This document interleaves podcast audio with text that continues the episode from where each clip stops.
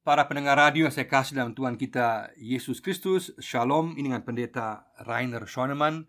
Pada saat ini kita bersama-sama akan merenungkan tema Maju Laskar Kristus. Maju Laskar Kristus.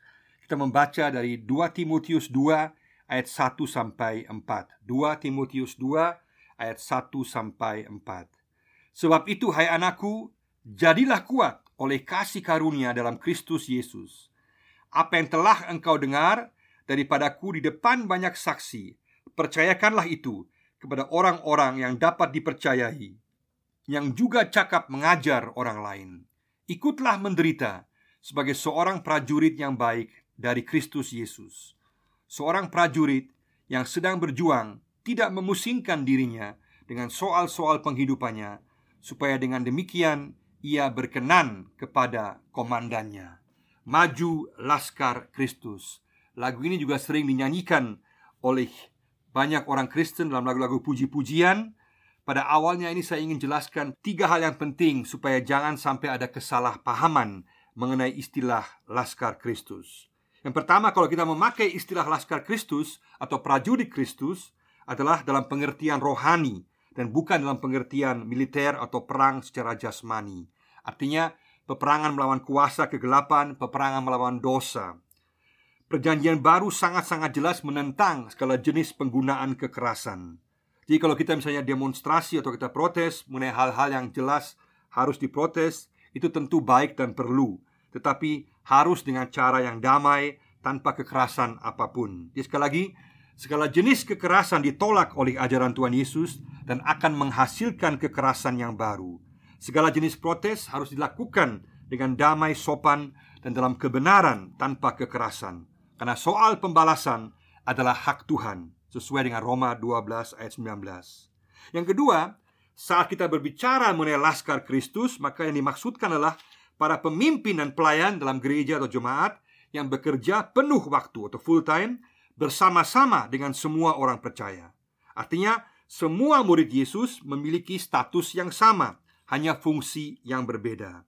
Semua adalah hamba-hamba Tuhan dan semua adalah laskar Kristus. Kita semua adalah imamat yang rajani sesuai dengan 1 Petrus 2 ayat 9. Itulah revolusi perjanjian baru, kesamaan status hanya fungsi masing-masing yang berbeda. Bersama-sama, maka pelayanan juga akan mengalami kemajuan. Yang ketiga, tema kita adalah maju laskar Kristus. Itu berarti bersama-sama dalam persekutuan pelayanan dan bukan sendiri-sendiri. Dalam kerajaan Allah tidak ada pendekar-pendekar tunggal yang solo yang sendiri, tidak ada superman-superman mandiri, tidak ada bintang-bintang tunggal, tetapi yang adalah tim pelayanan, persekutuan pelayanan yang bintang adalah tim dan bukan perseorangan. Persekutuan pelayanan itulah istilah kunci. Dalam kisah para rasul 16, setelah Paulus mendapatkan visi tentang orang Makedonia mengatakan menyeberanglah dan tolonglah kami. Enam kali kata kami digunakan. Kami mencari kesempatan kami menarik kesimpulan kami dipanggil kami pergi kami bertolak kami tiba dan kami tinggal. Bukan saya atau aku saya aku saya aku bukan. Persekutuan pelayanan yang menentukan. Jadi sehebat-hebatnya karunia kita tetap ada dalam tim pelayanan dalam laskar Kristus bukan pendekar atau Superman Kristus. Ini penting di masa kini karena di mana-mana terjadi banyak sekali penonjolan diri dalam gereja dan juga dalam pelayanan. Ini sangat membahayakan. Sekali lagi, persekutuan pelayanan yang menentukan. Juga penting bahwa dalam perjanjian baru istilah memimpin jarang muncul, tetapi yang sangat banyak muncul adalah melayani, bukan pemimpin, tetapi hamba-hamba Tuhan, dulos-dulos Kristus. Sekarang banyak orang yang ingin menjadi pemimpin tapi kurang mau menjadi pelayan. Kalau fokus kita kepada pelayanan sesuai dengan kehendak Kristus, maka pada saat kita menjadi pemimpin, maka kita akan menjadi pemimpin yang melayani dan bukan pemimpin yang ingin dilayani. Sekali lagi, kalau fokus kita pada pelayanan Kristus, maka kita akan jadi pemimpin yang melayani dan bukan pemimpin yang ingin dilayani. Dalam 2 Timotius 2 ayat 1 sampai 4 ini Paulus memberikan nasihat kepada Timotius anak didiknya dan juga kepada semua pengikut Yesus sepanjang zaman bagaimana dapat menjadi pemimpin yang melayani, menjadi murid Yesus yang melayani, di Laskar Kristus yang melayani. Ada empat ciri khas Laskar Kristus dalam teks ini yang ingin saya tekankan. Empat hal ini berbicara mengenai sikap dasar, sumber kekuatan, tugas utama, dan pola hidup dan pelayanan. Yang pertama adalah sikap dasar. Sikap dasar tidak mundur, menyerah dan mudah terpengaruh. Kita baca dalam 2 Timotius pasal 1 ayat 14 sampai 18 bagian sebelumnya. Tidak mundur, tidak menyerah dan tidak mudah terpengaruh. Paulus di sini menulis dari dalam tahanan penjara di Roma menjelang kematian syahidnya di Roma. Ini merupakan surat Paulus yang terakhir dan nasihat-nasihatnya sangat-sangat penting. Latar belakangnya adalah situasi penganiayaan yang banyak dialami oleh orang-orang Kristen dan bahkan juga banyak yang telah meninggalkan Paulus dan juga meninggalkan Tuhan Yesus. Paulus katakan di pasal 1 ayat 14, "Peliharalah harta yang indah, yaitu Injil Yesus." Dan jangan mundur, jangan mudah menyerah, dan jangan mudah terpengaruh seperti yang lainnya. Sebab itu, sebab itu menghubungkan dengan bagian sebelumnya katakan sebab itu kamu harus beda. Jangan menyerah, jangan mundur, jangan terpengaruh. Mereka mundur karena mereka mengalami penganiayaan dan karena dipengaruhi oleh roh dunia. Pada saat ini, memang kita mungkin saat ini tidak mengalami penganiayaan langsung karena iman percaya kita.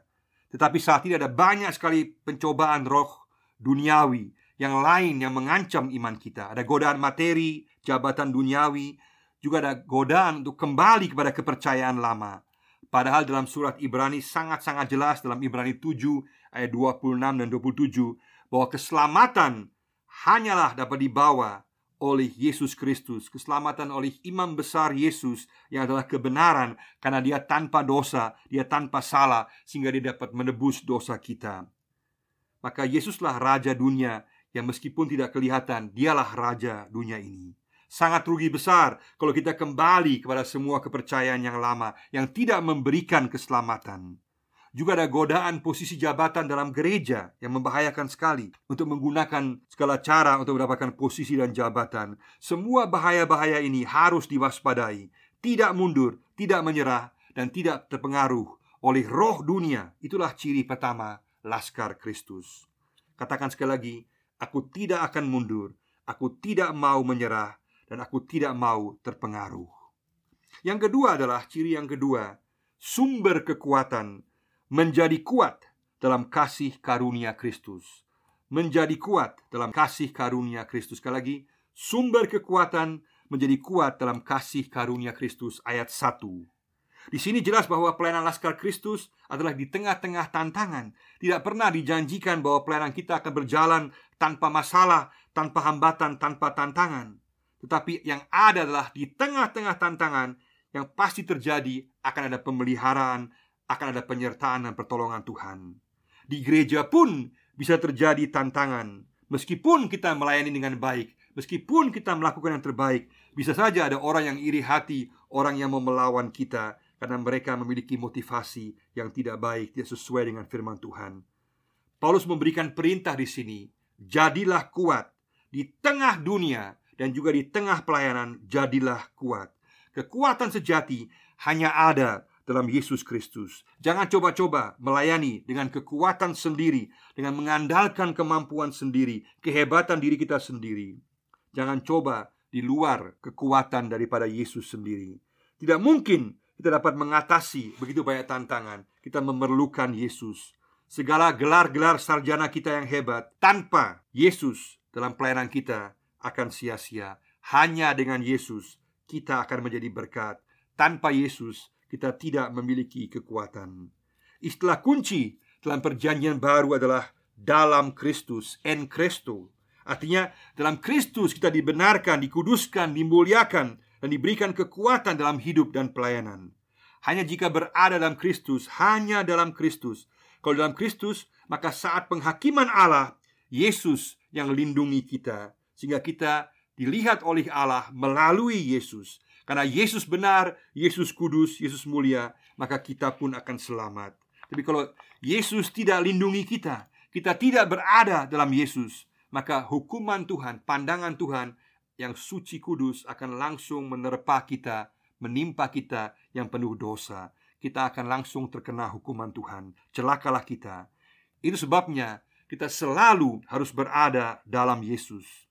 Yesus katakan dalam Yohanes 15 ayat 5, "Tanpa aku kamu tidak dapat berbuat apa-apa." Tetapi dalam Yesus akan menghasilkan buah. Dalam Filipi 4 ayat 13, Paulus katakan, "Aku kuat dalam Tuhan yang memberikan kekuatan kepadaku." Menjadi kuat dalam kasih karunia Kristus berarti ada anugerah yang memberikan keselamatan, sekaligus juga anugerah kasih karunia dalam kehidupan sehari-hari dan juga dalam pelayanan kita. Semuanya adalah kasih karunia anugerah Kristus, keselamatan dan kekuatan dalam kehidupan dan pelayanan. Kita selalu harus bergantung kepadanya. Itulah sebabnya mengapa Martin Luther, Bapak Reformasi mengatakan kita semua adalah pengemis, yaitu pengemis kasih karunia keselamatan dan kekuatan hidup dan pelayanan. Untuk itu, kita harus tinggal dalam Yesus melalui doa pribadi, persekutuan pribadi dalam merenungkan firman Tuhan, pertama-tama untuk diri kita sendiri, kemudian juga untuk orang lain, dalam bernyanyi memuji Tuhan, juga berarti dalam kerja keras oleh karena kasih karunia sesuai 1 Korintus pasal 15 ayat 10. Saat kita jujur di hadapan Tuhan, maka dia akan bertindak, dia akan menolong kita dan memampukan kita. Mari sama-sama kita membuat komitmen bahwa kita mau menjadi kuat hanya dalam Yesus. Sungguh bergantung hanya kepada Yesus, baik untuk keselamatan dan juga untuk kehidupan kita dan juga pelayanan kita. Katakan, aku memerlukan keselamatanmu. Katakan, aku memerlukan kekuatanmu, Yesus, hari demi hari. Aku mau bekerja keras. Yang ketiga adalah tugas utama, tugas utama mengajar dan meneruskan firman Tuhan ayat 2. Inilah tugas utama yang diberikan kepada kita. Mengajar segala sesuatu yang Tuhan Yesus telah ajarkan sesuai Matius pasal 28. Teladan kita adalah Yesus yang pekerjaan utamanya dalam pelayanannya adalah mengajar.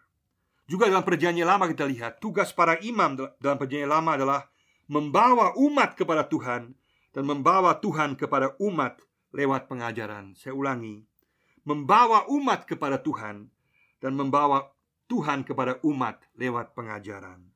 Tetapi karena para imam lebih sibuk dengan ibadah ritual dan organisasi di bait Allah, mereka sering melupakan tugas pengajaran. Oleh sebab itu para nabi sering mengkritik para imam karena mereka lupa melakukan tugas mereka, lupa mengajar, lupa membawa kebenaran kepada umat.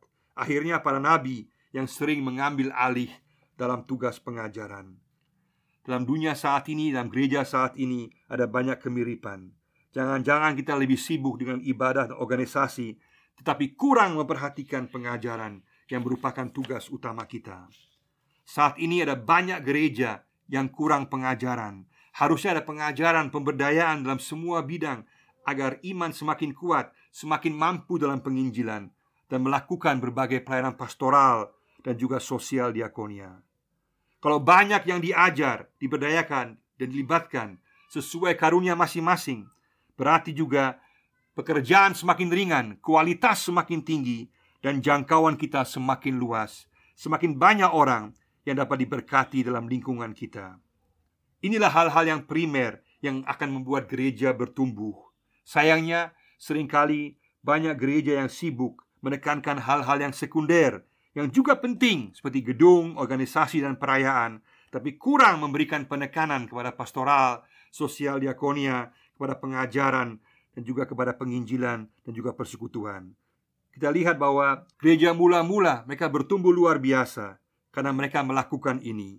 Juga penelitian-penelitian membuktikan bahwa pada saat hal-hal primer ditekankan terjadi pertumbuhan dan juga di mana gereja-gereja ditindas dianiaya mereka mengalami pertumbuhan karena mereka menekankan hal-hal yang primer ini maka sangat penting ajarkan kepada mereka seluruh kebenaran firman Tuhan pada siapa kepada semua orang yang sungguh terbuka dan rindu dan mau belajar sehingga banyak orang yang semakin mengerti dan terlibat dalam pelayanan menjadi laskar Kristus yang berkualitas yang mampu.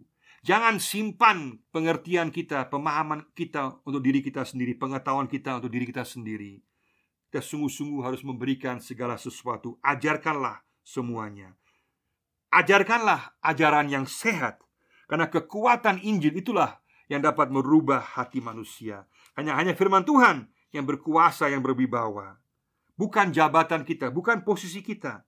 Pertobatan sejati, pembaharuan sejati Hanya terjadi melalui firman Tuhan dalam kuasa roh kudus.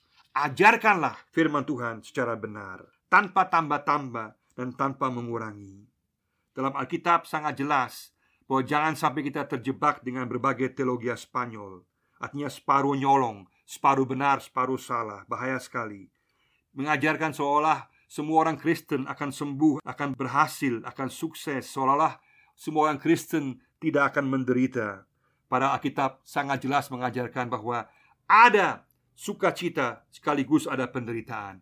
Ada keselamatan pemeliharaan Tuhan sekaligus juga ada penderitaan. Dua-duanya ada. Itulah kenyataan hidup saat ini. Baru di akhir zaman, pada saat langit dan bumi yang baru, baru kita akan bebas air mata, bebas penderitaan, bebas kematian dan sakit penyakit. Jangan kita ubah-ubah firman Tuhan hanya supaya orang lain senang untuk mendengarnya, tetapi akhirnya tersesat karena kecewa. Waspadalah, ajarkanlah yang benar. Dan sekali lagi firman Tuhan yang membawa pemulihan, pertobatan sejati, damai, sukacita, dan pengharapan. Roh Kudus akan bekerja melalui firman Tuhan menyadarkan, mengingatkan, menggerakkan kita dan juga menguatkan dan menghibur kita. Dan tujuan kita dalam mengajar adalah membawa orang kepada hubungan pribadi dengan Yesus. Karena semua hal akan berlalu, tetapi hubungan dengan Kristus akan kekal selama-lamanya. Gereja penting, tapi lebih penting adalah hubungan pribadi dengan Yesus. Karena setiap pribadi, setiap gereja, organisasi dapat mengecewakan, tetapi Yesus tidak pernah mengecewakan. Kita perlu membawa orang memiliki hubungan dengan Kristus dan kita akan menghasilkan buah-buah yang kekal karena mereka tidak akan dikecewakan oleh Yesus. Sekali lagi, bagi tanah Papua juga sangat penting bahwa kita ingat bahwa Injillah yang menyatukan kita di tanah Papua. Injil yang membawa damai. Injil yang membuat kita satu dari pegunungan, dari pantai dan berbagai suku. 250 suku yang ada tanah Papua Kita disatukan oleh Injil Kristus. Lewat Injil Kristus kita juga akan menuju kepada kesejahteraan. Karena ada landasan dasar Sehingga kita bebas daripada kebencian, iri hati Bebas daripada perpecahan.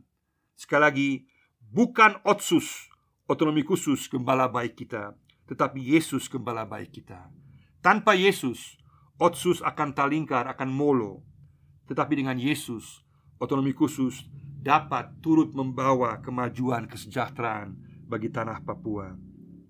Mari sama-sama kita bangga bahwa kita sama-sama boleh bertugas mengajarkan Injil kepada orang lain dengan sungguh-sungguh, memberdayakan orang lain, memampukan orang lain, membawa orang lepas bebas daripada kuasa kegelapan juga supaya ada kemajuan secara pribadi dalam karakter dan juga ada kedamaian kesatuan dan juga ada kemajuan secara kesehatan, kemajuan pendidikan, kemajuan secara ekonomi. Semuanya dalam roh kasih Kristus.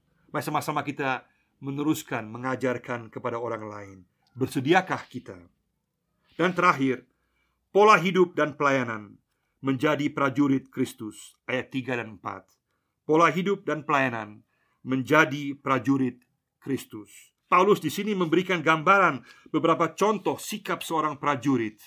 Waktu itu ada banyak prajurit yang menjadi Kristen karena mereka sungguh-sungguh tertarik akan kepastian kehidupan kekal yang mereka miliki di tengah-tengah ancaman bahwa setiap saat mereka dapat mengalami kematian. Dan Paulus di sini menggunakan gambaran prajurit ini secara rohani bagi setiap orang percaya. Sikap seorang prajurit pertama adalah tidak melihat ke belakang.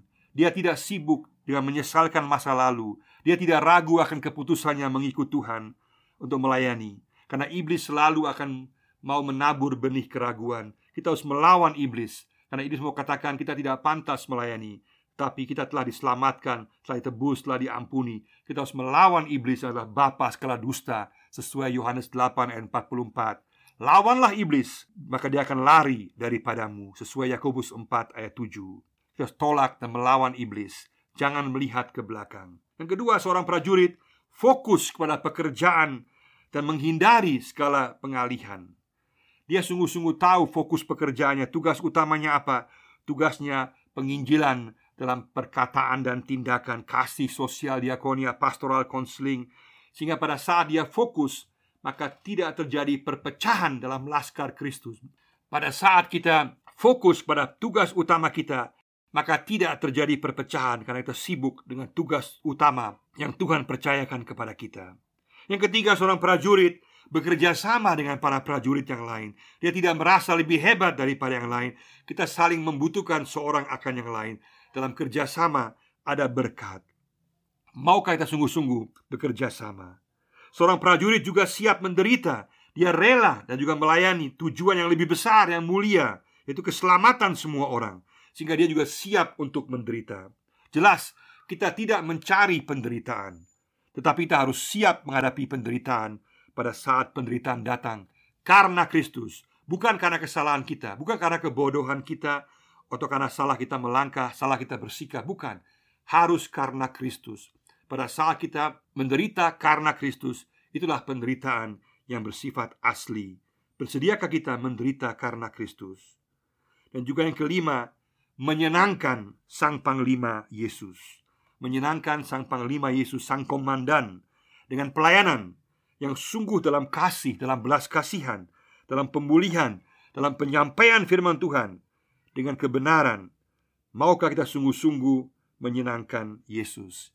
Juga berarti kita tidak mendengar suara komando yang lain. Kita hanya mendengar suara Yesus. Yesuslah panglima kita, komandan komandan kita. Kita mendengar apa yang Dia katakan.